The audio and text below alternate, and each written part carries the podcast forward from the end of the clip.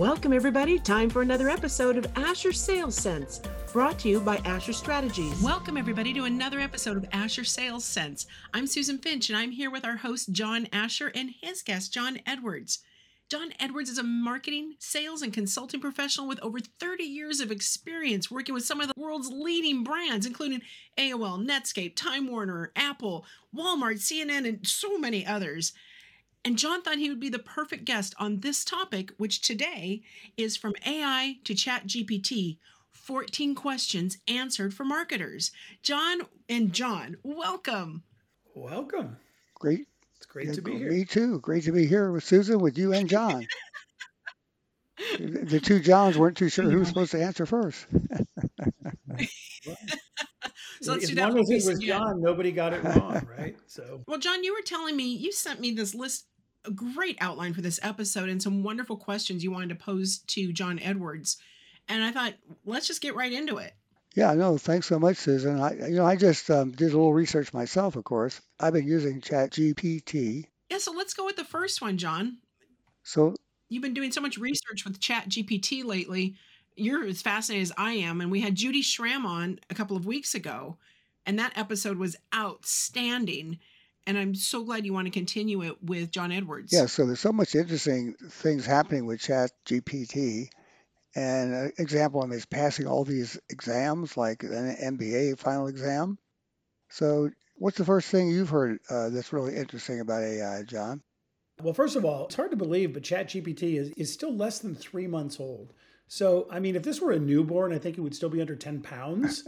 But in terms of technology adoption, it's really already a teenager. And that has some pretty big implications. So, there's a lot of really good quotes out there about ChatGPT, both pro and con. But as I sort of think about one that kind of summarizes most of it, I'm going to pick the dad in this story, a guy by the name of Sam Altman, who is the co-founder of the company OpenAI, which is the one that launched ChatGPT. And recently at a Silicon Valley event, he said two things. First thing he said was, I think the best case is so good that it's hard to imagine. And then he followed that up with, I think the worst case is lights out for all of us. So what I like about this quote is that it really not only encapsulates kind of the spectrum that's out there right now about the hopes and fears that others are saying and thinking about when they look at ChatGPT, but, it's exactly the kind of thing a parent might say and feel about their own kid, right? There's some irony in it. There's some humor in it. And I feel like it rings true.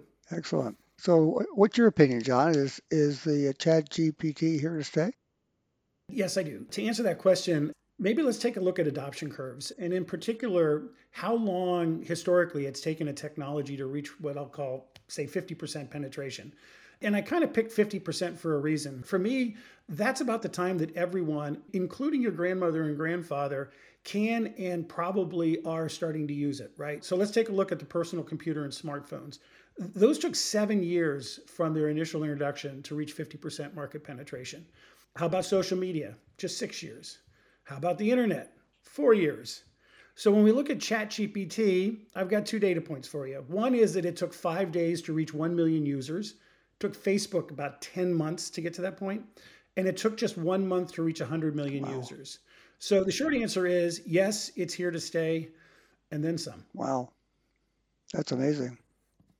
And I'm sure you've heard this from other people. It seems like it's pretty hard to get into it right now. Yeah, and the reasons are twofold. One is capacity, and the other is economics. So for the first one, basically the room is too small. If you're old enough, I liken it to Studio 54 in Manhattan in the late 1970s, where you suddenly found yourself in an insanely, trying to get to an insanely popular destination in an insanely popular place, and everyone wanted in. The result was that the lines got longer outside while the same number of people were only able to get in. So basically, it's a function of its own success. The unexpected explosion in demand and usage for ChatGPT, those 100 million people within the first month, I'm sure that it caught OpenAI by surprise. They just didn't have the computing horsepower or capacity to support it. But there is another reason, and that's cost. ChatGPT is based on something called a large language model, and we can talk a little bit more about that here in a bit. But that powers ChatGPT, and it is an expensive thing to create and to tap into. For example, Each question or prompt that you enter into the application is processed against something like 175 billion connections to produce whatever answer you're going to get. Wow. So, and I read in a recent article in Fortune that Sam Altman, the guy I talked about earlier, said that it costs OpenAI several pennies in computing expense per interaction. So think about that. Pennies per interaction. So what happens when you multiply several pennies times 100 million users times however many questions get asked, that's a lot of coin. OpenAI had expenses of about $416 million last year on just computing and data alone. That was against like 30 million in revenue. So actually it's one reason why I think they're now offering a $20 per month plan to get in and get more access to the product. It turns out our little teenager eats a lot. Right. Okay, well, thank you for that. That's great insight. So how does it actually work, John? Actually, it works a lot like the human brain, which is not by accident. So the primary thing that it does is it's actually kind of a simple twist on what you want an application to do. It is part of artificial intelligence, so it's a subpart of AI. And in particular, it's an application that's built to predict the future words in a sentence.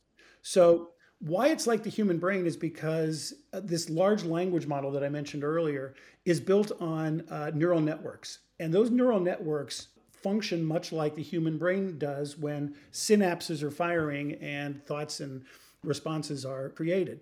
That neural network, as I mentioned earlier as well, requires massive processing power.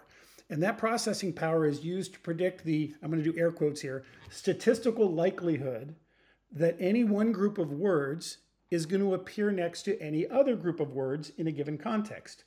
For example, when you go into ChatGPT and you type in, what is the answer to, and you ask the question, it is going to give you that answer based on what it sees as the statistical relationship between the words that you entered and the words that are expected to follow. So here's an example. If I asked you what comes after Mary, Mary, you very likely might say quite contrary. But if you ask ChatGPT, it might say, Mary, Mary had a little lamb. So sometimes ChatGPT is going to get it wrong, right? Yeah, so ChatGPT is essentially, if you think about it, autocomplete on steroids. And for that reason, it frequently invents information, right? It's trying to fill in the rest of what you were asking for. And the response that it gives may be incorrect. And AI researchers actually have a name for this. It's called hallucinations. And when a hallucination happens, the challenge is that the system doesn't have a mechanism, ChatGPT being the system, in place to track the truth of what it says, right? It's just giving a statistical prediction of what it thinks comes next, and it just puts it out there, right? And it also doesn't cite its sources back to you. So you can't prove the truth of it either, at least for the moment, that is. I'm sure they're working on that. So back to the teenager analogy, teenagers just don't answer questions with the consistent level of accuracy that, say, a college student or professor or a professional might give you. And those implications can be very real. For example, Stack Overflow had to ban coders submitting answers crafted by ChatGPT because the site was overwhelmed by answers that seemed plausible but were actually wrong. CNET had a bunch of articles that it was publishing online that using ChatGPT, and then found that a number of them had factual inaccuracies. So they had to go back and change those. I think they're not using that approach any longer. And back to code writing. Writing accurate code can be dangerous too. There's a cybersecurity firm called Checkpoint that was able to get ChatGPT to compose every phase of a cyber attack, from crafting the very convincing phishing email to writing the malicious code that was able to evade common cybersecurity checks. So basically you had ChatGPT being used by somebody who did not have the capacity to commit a crime, but using ChatGPT was able to attempt it, right? Or to undertake it. So the implications are very large, and I think we're all still processing where this could go and where we need to be careful. So following up on that, it would seem to me there would be some legal challenges to it already. Yeah, every meaningful disruptive technology has been met with legal challenges, and ChatGPT and applications like it are no exception. One of the reasons is because the generative AI, that training that I talked about, all that web data, that is material scraped from the internet without permission or compensation. And I'm going to repeat that actually. The training data, those 175 billion connections that it mines for predicting answers, is scraped from internet data without permission or compensation. So anyone with any experience in copyright law, for example, can see where this might be headed. And actually, it is already headed there. For example, Microsoft and OpenAI are already facing a $9 billion class action lawsuit in California for failing to credit or compensate coders for using their code to train GitHub's code assistant called Copilot in violation of what it says are its open licensing terms. Other AI companies like Stability AI and Midjourney, these are AI image generator products. They're facing class action lawsuits from artists as well as Getty Images for copyright infringement. So because they're using that copyrighted art in their training data without permission. So ultimately, I think the outcome of any of these lawsuits, and I'll see as well related governmental intervention, could significantly alter the trajectory and go-to-market approach for products like ChatGPT. So we will see. Wow, that's an interesting insight, John. Thanks for that. So how did OpenAI get going? So OpenAI was started in 2015, again, by Sam Altman and others. And it was actually in direct response to a purchase that Google had made that year of a London-based neural network company called DeepMind. Basically, the fear was in Silicon Valley, everybody outside of Google, was that Google was going to use it to ultimately monopolize AI. So almost immediately, they pulled a consortium of people together, and Sam and others were able to secure the financial backing from a number of Silicon Valley heavy hitters. Elon Musk was part of that original group, although he later had to step away because of conflict of interest for some AI he was doing with Tesla, but you had the co-founder of LinkedIn involved, and you had a number of major VC firms like Sequoia Capital and Andreessen Horowitz. Anyway, a lot of money started to pour in very quickly as a kind of a response to the threat that people saw in what Google was thought to be doing. And then the game changed when Microsoft stepped in. So Google has a 90% share of the search market. Microsoft's Bing has 3% share, right? So I think Microsoft saw a very significant window of opportunity here to use this technology to kind of unseat or disintermediate much of what Google was doing. So they've actually committed to the tune of about $13 billion of new capital into OpenAI to advance these technologies. And for those investments, they've secured very long-term, high percentages of the future profit flows of products like this until certain financial measures are met. So the other things that I'll mention real quickly, OpenAI was actually started as a nonprofit research firm. A lot of people don't know that. But the cost to take artificial intelligence where it needed to go basically outstripped the funding model of a not-for-profit. So OpenAI, of course, is now for-profit. We've got those VC investors in there. We've got Microsoft in there. But that hasn't been without some internal philosophical rifts within the company. I think there were researchers that really sort of want and like the philosophical roots of a not-for-profit, but for now, they're out there to commercialize this technology.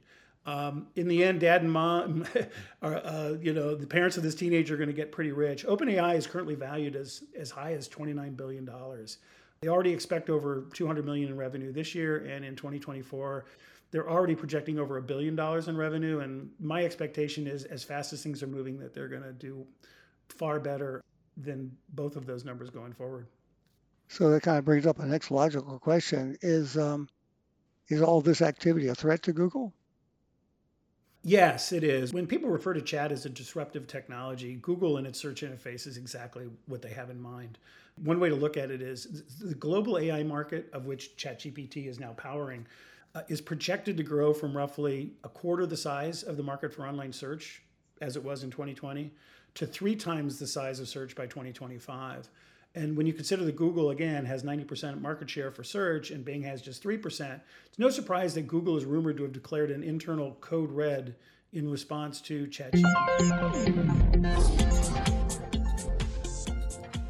Over 200 correlation studies show that natural aptitude is the most significant factor in predicting sales success.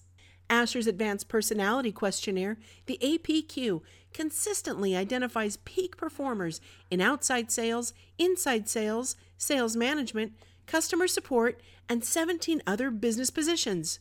Go to asherstrategies.com today or call 866-833-9941. That's Asher Strategies at 866-833-9941.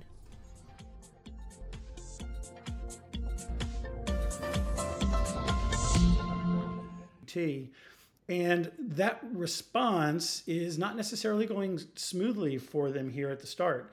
For example, Google has their own much hyped response to ChatGPT, its product called Bard, which they demoed in Paris on February the 8th.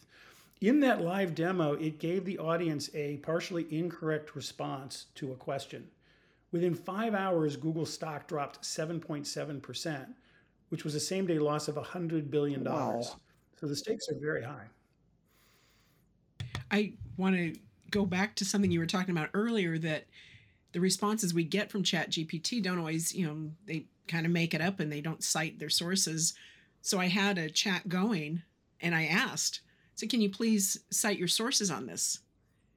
And so I was given like 8 websites, and then ChatGPT said, and some articles. I said, and what are those articles? And I got them all. So I got my little bibliography that I was looking for to help back up what it said, to check it out to see how accurate and unbiased or biased. Yeah, and it would be good to actually look at those then and see how they correlate to what was said. They're absolutely working on this sort of attribution model. In fact, ChatGPT, they are looking at kind of a search results type version of their interface, which would do some of that as well. So yes, no, I'm glad you did that. The other thing that I thought you might be heading towards is this notion that, Google has a brand that is built on trusted results. So although it might be tempted to dive quickly into the ChatGPT space, as you mentioned, it does not always give a correct answer. That's more dangerous for Google as a brand than it is for other products, right? Because they have a reputation to uphold. Right. So I think partly they want to move quickly. I think partly they should be very concerned about any erosion in trust if they kind of jump into the space and the results that people get to the questions that they ask aren't to the standards that Google has to live up to in the classic search experience. I mean, the thing I like about it is when you do search on Google, you get all kinds of choices. When you do go into ChatGPT, you get the answer. You do. And again, you hope that the answer is right. If you get the choices, you have to do more work, but you're the one who's ultimately deciding whether one piece of information is better than another. On the other side of the coin, that can be fairly inefficient, right? And if you really can get the right answer in fully generative form without, any other places that you need to go, then there's huge time and resource efficiencies that can be gained. So I think both ends of that conversation need to be tied together. And I know aggressively that they're trying to do that. So John, how would this apply to search engine optimization or SEO? The best comparison I can think of is that if you've used sibling AI tools like Google Home or Siri or Alexa device, when you ask a question, you get an answer. You don't get a list of search results, which is kind of what you were just talking about, John, a second ago. Well, that in part is the future of what the future of SEO could look like, especially for what we call unbranded searches. So an unbranded search is where we aren't already looking for a particular brand or a particular website because we don't know their URL or a particular product. These are kind of those problem benefit type searches that happen earlier in the buyer's journey or path to purchase. So, companies work hard and covet these early search results, these unbranded search result traffic, because they want to be inserted earlier into the buyer's consideration set. But here's the rub. The answer to that problem or benefit or request that you typed into ChatGPT doesn't send you anywhere, just like we talked about a second ago. Answer stays within the ChatGPT AI. So again, unless you ask for other links and sources to go there, a lot of people may not do that. And so again, you've worked hard to produce a whole bunch of great content and you are helping ChatGPT answer that question, but there's not a link to your website to do anything more with it. So as new chat experiences, search experiences take off, this does potentially imperil what I'll call traditional search engine optimization, which is we're trying to find the right keywords, we're trying to guess what people are trying to look for, and we're writing content around those keywords because those keywords encapsulate the questions that are being asked.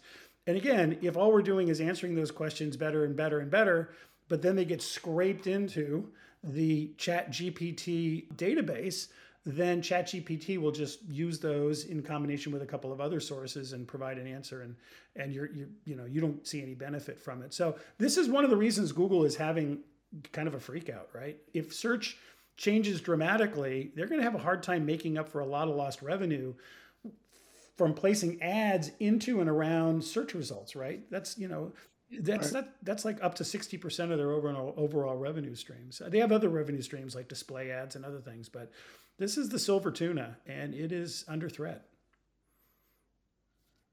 So, John, it's kind of obvious to me that in your world of marketing, there's a lot of people involved in what's called content creation. It would seem to me that this will really help them or help companies not need quite so many people involved in this. Yeah, it is. I think so. The benefits, I think, are fairly easy to enumerate and get excited about, right? The research phase of content development could be incredibly compressed. As the answers become more accurate, it becomes even more fully complete. It's not going to answer questions that involve feelings or emotions particularly well, but it is going to really sort of help in that sort of bootstrapping process for creating interesting and helpful and useful content. Again, how that useful content within ChatGPT translates to your brand, we can talk about that here in a little bit. I think another big takeaway is, again, what I was sort of hinting at, which is that, all this wonderful text that we've been creating and publishing on our web pages and blogs are now suddenly feeding these large language models, and we're not going to get credit for it, right? So what we really want to do is think about, are we informing another product that may or may not give us immediate advantage, and what are the steps that we can take to address that? SEO is going to need to change dramatically. I know that the people that work on it are really already starting to think about these things. And Microsoft itself is actually looking to put ChatGPT into its search engine. But what's going to start to change is, I think, the way that we think about how content is created and how it lives on your website and what the goals of it are. Got it. So in that same vein, what should the marketing professionals really be thinking about now? There's a guy by the name of Christopher Penn, who is someone I think folks who like to follow topics like SEO and data analytics should look up. But he advises that people need to start building what he calls their insurance policy. What does that mean? The first is that you should build your brand, right? As part of an SEO strategy, we used to advise companies to shoot for what I call a 50-50 split in search traffic. 50% of it should come from these non-branded terms like, I want a quiet tire that will work on an SUV on normal road conditions, right? I don't have a particular brand in mind, but I have an outcome that I'm looking for. That's what we call a non-branded early buyer journey top of funnel search term. Versus a bottom funnel search term, which was, I want a Hercules XYZ kind of tire. And so I already know the manufacturer. I might even know the brand name. And I put that into the search engine and it gives me a result. Because so much of the future search experience might be results that don't include your brand, then we're going to need to think about how do we amplify and boost your brand name and recognition such that when you are associated with a particular answer to a problem, 80 or 90% of the traffic that you get is now branded traffic. And that happens because you do things overtly, like you integrate your brand into the content that you create without sounding too salesy, but you really want that brand association to be developed. In the future, your name and your brand, if you're not building those, you're going to be in danger. Should we still be building informational content? Absolutely. I mentioned, let's get your brand name into it. Also, and we can talk about this here in a little bit, think about gating your best content, right? Is there a reason why you should allow your best content to be scraped and to be pulled into these large language models, beyond your control? There's some simple things you can do, and we can talk about that. The second thing is to build your community, right? Your community are the names and the people who live in your email and marketing lists, in your text messaging lists, in your Facebook and Slack and Discord groups. These are critical because they power what Christopher Penn calls reliable reach. Got it. So what is reliable reach? Reliable reach is your ability to reach your audience and get their attention in a reliable and timely manner. So there are plenty of marketing channels out there that have reach, but that reach isn't reliable because you can't directly control who gets it and when. That's controlled by search and social media platform algorithms, not by you. So for example, SEO, search engine optimization, that lets you reach plenty of new customers, but you have little control over it as a channel because Google's algorithm is going to decide who sees it and when they see it. So it may or may not show up to the people that you're trying to reach, or it may not show up when you want them to reach it, right? So this is something that you need to sort of kind of really think about. And I'm talking about organic search right here now. Paid search is a little bit different because you can target information at people using filters and parameters and stuff. But even paid search is at risk a little bit because anybody who tried to buy advertising on search platforms and other social media platforms during the 2020 presidential election kind of realized either there wasn't the inventory available or they couldn't afford it. So there are ways around it, but they're not bulletproof. Again, the same is true for organic social media, right? So I'm on Facebook or LinkedIn or Twitter, and you know it can let me get my messaging out to my fans, but those platforms have their own AI algorithms that aren't going to guarantee you specifically who's going to see it and when. Somebody who really follows me might see a message that I put up, but it might take 3 or 4 days before it shows up in their feed. So think about it this way. Basically, any channel where there's some kind of algorithm that mediates the experience between you and your audience really can't be considered a reliable reach channel. Mm. Well, John, this has been absolutely fascinating, all this background, so great. So what can we leave the listeners with? Maybe 3 things that they need to be thinking about from say, a marketing standpoint or even the whole company standpoint?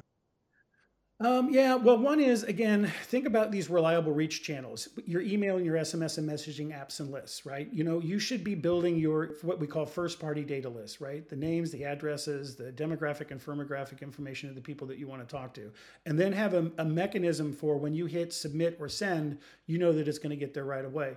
On the social media side, go ahead and develop some private social media communities.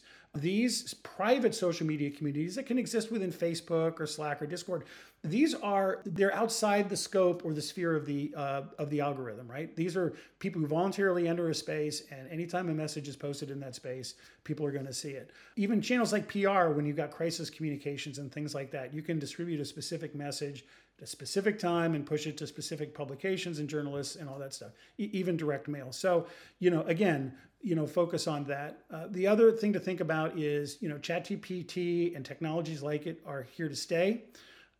Remember that it's going to be about brand going forward. Name recognition now matters more than ever. Think lists, like I just mentioned, email, SMS, and others. And then finally, when I mentioned gating your best content, you know, you can do one of 2 things. If you have really great content, you can put that content behind landing pages with forms, so you can collect information, which actually build your list, right? Somebody gives up personal information, and now you can communicate with them going forward because the quality of the content is so good. You can also just do something as simple as a CAPTCHA button, which just basically doesn't allow a robot to go ahead and scrape your site and pull some of your best content. So just kind of think about where your best content lives, either in front of or behind some sort of a wall. I think ultimately, and these are my last 2 points, that this ultimately is good news, I think, for everyone in marketing. Because I talked about branding, that means that creatives and branding professionals have a lot that they can and will need to do going forward. People who are in funnel marketing, who are collecting lists and names and audiences to segment and talk to, those are going to be critical. Those reliable reach channels that I talked about, social in terms of private communities, PR in terms of the role that it can play. And even the SEO folks on your marketing team, they're going to figure this stuff out. So, you know, probably the way to wrap a bow around this is that, you know, every great new technology, from steam engines to electricity, trains to cars, the internet to mobile phones, all of them ultimately created more economic value, more opportunities, and more jobs than they destroyed. And I have no reason to believe that ChatGPT is going to be any different. So I see the glass is half full going forward. I agree with you 100%, John. I hear people panicking, but what I think happens is people silo themselves too much into a job description that's actually a tactic. Mm-hmm. Rather than, you still have the same job description, now learn these new skills. Learn better how to brand, learn more about building these communities, engaging with your audience rather than just whenever you send a newsletter out once a month. Really be thoughtful about that. Mm-hmm. And also, though, the skill that we all need to learn is prompt engineering. We need to learn how to speak to it and get what we actually need. As you know, we were talking about earlier with the citing the examples. Where did you get it? Let's follow up. Right. It's a time saver. Mm-hmm. Yeah, the quality of the questions you ask and that dialogue is it directly correlates with the quality of the answer that you ultimately get back, right? And the first request doesn't always get you there, but if you get better at the second and third and fourth question, then this really becomes an exciting new application and tool for anybody who interacts with it. This has been terrific. What a great episode, John Asher. You bring the best guests on. Thank you, Susan. So, John, thanks so much. It was very illuminating, I have to say. And so something we all really need to pay attention to for sure. You are welcome. Thank you for asking, and always excited to talk about stuff like this to your wonderful audience. Thanks again, John. Susan, thank you very much as well. John, thank you. What's the best way for everybody to find you, John Edwards? Yeah, you want them to find you on LinkedIn or your website or where? Yeah, well, thinkcommunique.com. So my company, we're a full-service advertising agency and marketing agency. So we do everything from the traditional TV, radio, print to all of the modern media buying and content development and all of that stuff. And we pay a lot of attention to what we call marketing technology stack tools. ChatGPT is a MarTech tool. But yeah, it's great. And so I would say start with our website. For me personally, you can find me on LinkedIn at /Jedwar. And my email address is jedwards@thinkcommunique.com. And I would be happy to interact with anyone who listens to this broadcast and carry the conversation forward. Terrific. Thank you so much for another wonderful episode of Asher Sales Sense, brought to you by Asher Strategies on the Funnel Radio Group's channel. You can find more episodes in all your favorite podcast venues. All right, great. There we go. Great